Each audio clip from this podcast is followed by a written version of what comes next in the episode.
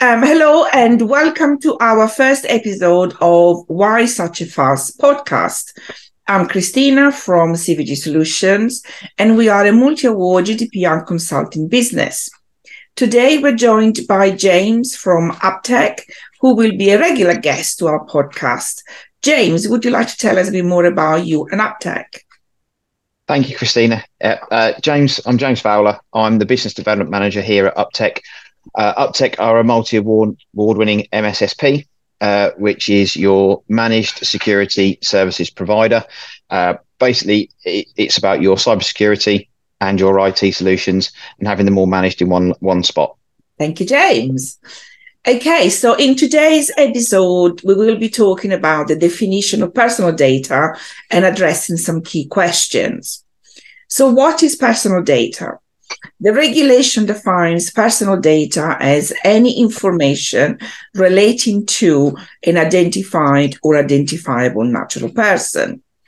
Okay, so what is a natural person? The regulation defines a natural person as a data subject. So what is a data subject? A data subject is a living individual. So if someone is deceased, their data falls outside of the G D P R. Because G D P R, to apply, the individual needs to be living. And we will see in the next episode why that is important. Typical personal data are things like name, contact details, such as home address, email address, whether it's personal or work, phone number, personal or work, date of birth, financial information, lifestyle, culture, social identity, physiological, genetic, and also mental. Um, so very often I get asked, why is the email address or the phone number for work personal data? If the phone number directly links to an individual, in other words, not a switchboard, then the individual can be identified through that phone number. The same applies to an email address. So if the email address has the name of the individual, like John at or John.Smith at, and then the name of the company, again, it's directly linked to the individual, and therefore the individual can be identified, unless it's a mailbox, which is accessed by multiple people. So, James, based on what I've just explained, why is it important to protect personal data? What might happen if we don't? And from an I T perspective, what security measures should we be thinking about? Thank you, Christina. Yeah, when it comes to why is it important to protect the personal data, it's important because we don't want to have that breach take place. Those that that whole it's going to be damaging to your business's reputation. It's going to be damaging from a, a financial aspect as well. The fines from the I C O, the the the, lo- the lack of revenue, downtime. All of these things are are potentially there that are going to affect you. Um, And, and that's kind of moved me already through to the, what happens if we don't protect it. You know, in, put, in protecting it and making sure you've got the, the right controls in place help you protect that person that's there. And you're then just doing the, you are doing the right things for the right reasons. And that's the, the main thing. And ultimately, when you get these things correct, your, your processes work far better. You have less issues going forward, um, not just from an from an, in, an a data or an I T perspective, just from your day-to-day processes within the business as well.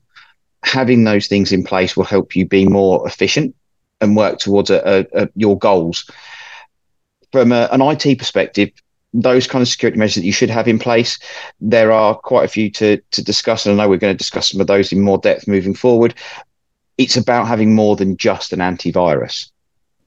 You need to be looking at anti-ransom, anti-ransomware, anti-encryption models, what a, a backup solution, the anti-spam, all of those kind of things around that, about having the right things to protect the end user.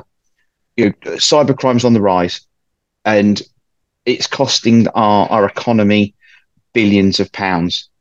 at the end of twenty twenty, we were looking at twenty-one billion pounds is what it cost the U K economy.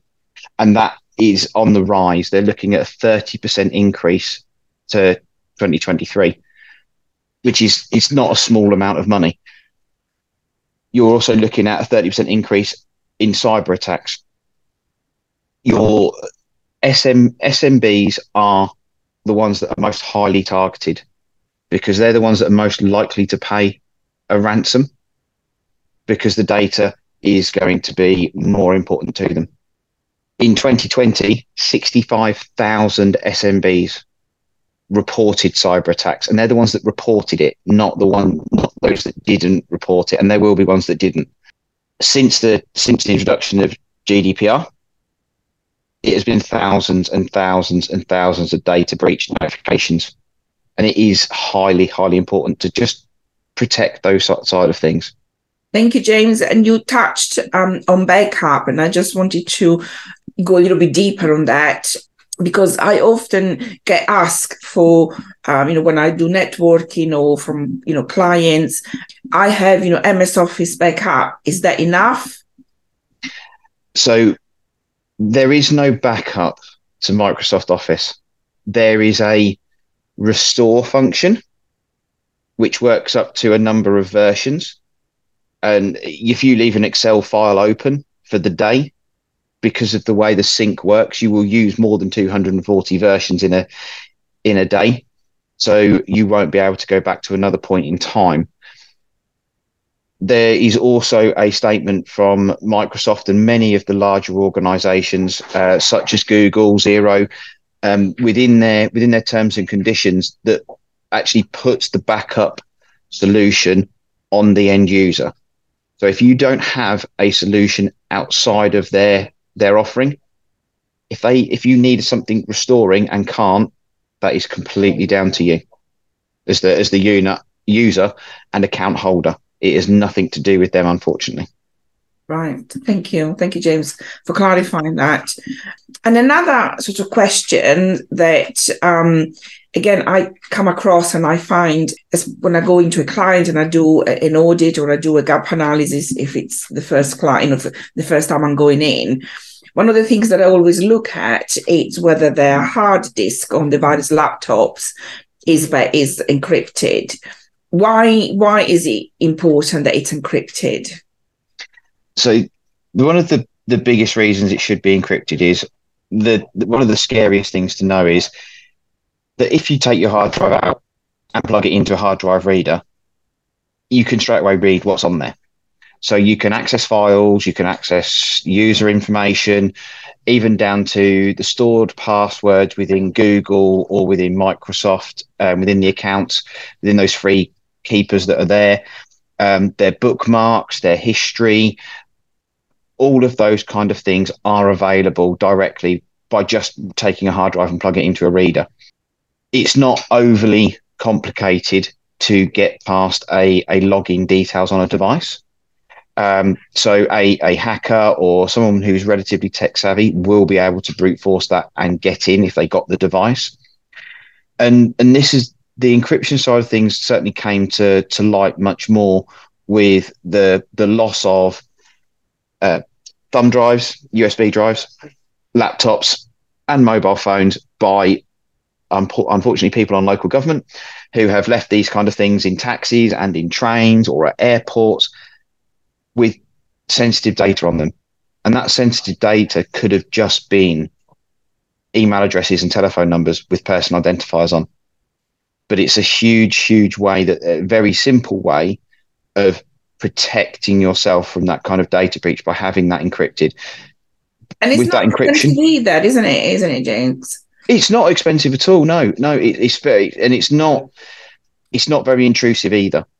No, to have the encryption on a, on a device is, is very, very cost effective for, a, for as a solution to protect the data that's on your device, whether it be a a desktop computer or, or predominantly laptops.